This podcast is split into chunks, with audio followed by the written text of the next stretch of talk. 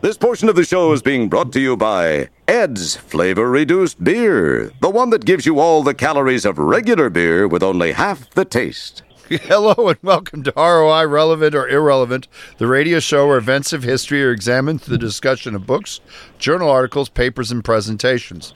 Then historians and history buffs ask the question what is relevant or irrelevant in today's world? My name is John Keeley, and this is the podcast segment of our show that is not broadcast on station KALA.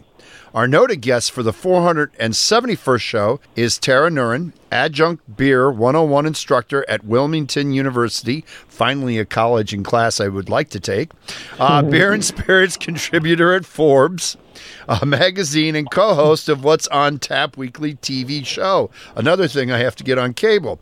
Um, and she'll be talking with us about a woman's place in the brew house, a forgotten history of alewives, brewsters, witches, and CEOs.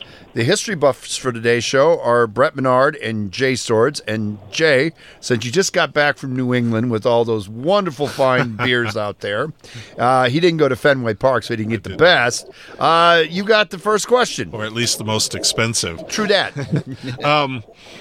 Tara, I'm I'm interested in scale. Um, I happen to be Scottish, and in my last uh, visit to the homeland, there were distilleries making Scotch whiskey, um, for whom 50 barrels was all that they made in an entire year. It was really small batch. When you use that word, these were really small batch breweries.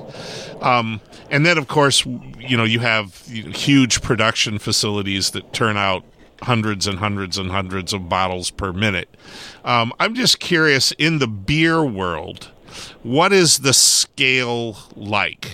You know, and I'm thinking of commercial here. You know, somebody who's actually selling their beer, you know, commercially somewhere along the way. Are there is there equivalent of a small batch brewery out there?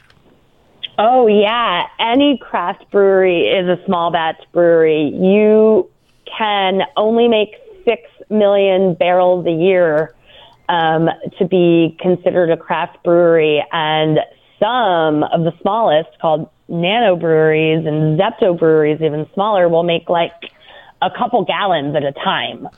Wow. Yeah. Um, so anytime you hear the term craft brewery, it's it's small batches you can get. Um, I mean, the big guys will make billions of barrels a year. Wow. Six million, Yeah. that's the number, that's the cutoff? Yep. Okay. Um, Brett. So, what's your favorite style? Um, you know, the the right answer to that question is whichever one's in my hand. Um, See, this is you've just made one of our favorite guests of all time. Go on.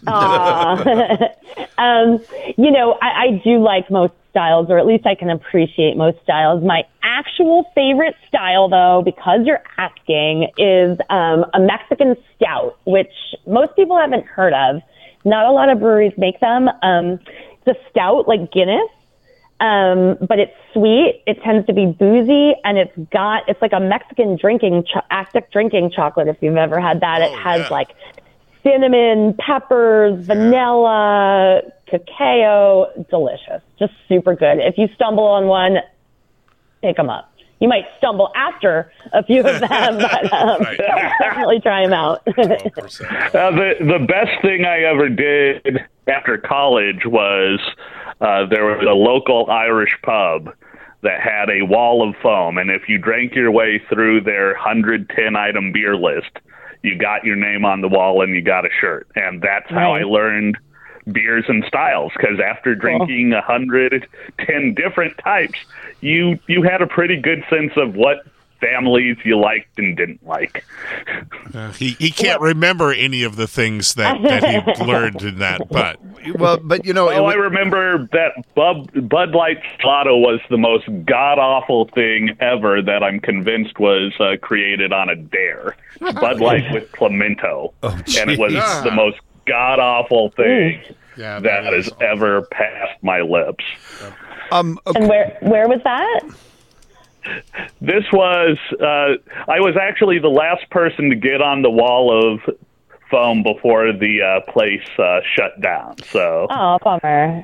But this Waverly, Iowa, right, Brett? no, no. no, Oh, this was it's- McGuire's. Yeah. Oh, McGuire's. Oh, I didn't know you. Okay, I got you. I missed that part. I thought you were still in college trying to get in the class with the other one. Um, you left us, Tara, which I, I thought was fantastic, uh, with the legitimate um, anger and frustration. And uh, I, I could say in the podcast extension, damnation of the male brewing world. Um, what are some of the tactics that the uh, wretched XY chromosome brewers have done to try and, and box women out. I mean, uh, I, and I, I- it's it's obviously a reality, and that's that's something that is everywhere in our world, and you can't be blind to it. But what were some of their dirty tactics to try and keep women out in the brewing world? Yeah, so I have a couple good examples that um, relate to some things we talked about in the in the episode and relate to how we started off um, this podcast. And I will say that these are mild examples because there is actually some really serious, disheartening, illegal activity that goes on um, all the time in beer. Um, you know, sexual crimes.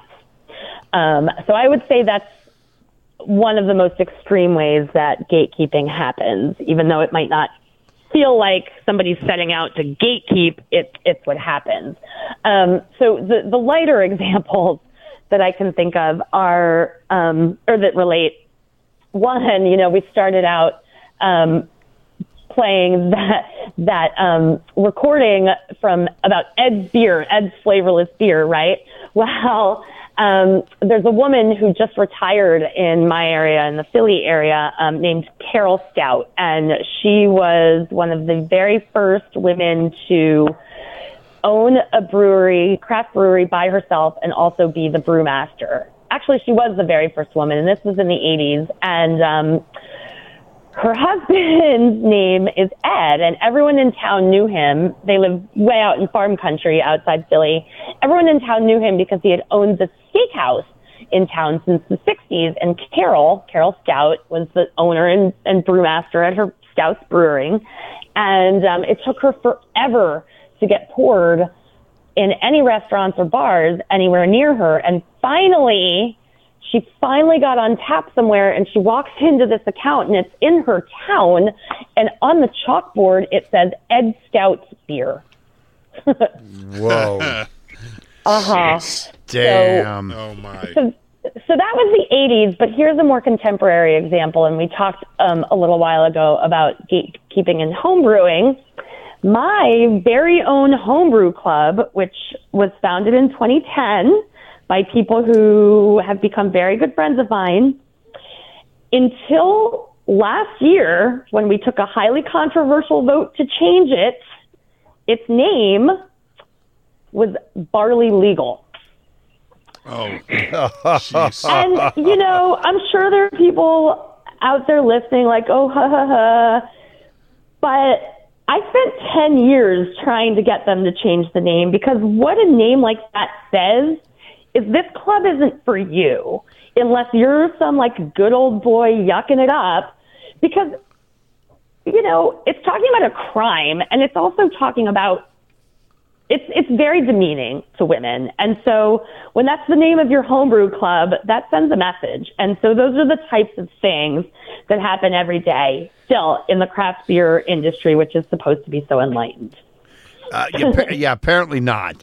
Uh, Yeah. Jay, So Tara, I'm I'm interested then in it, sort of the business end of the process as it operates today.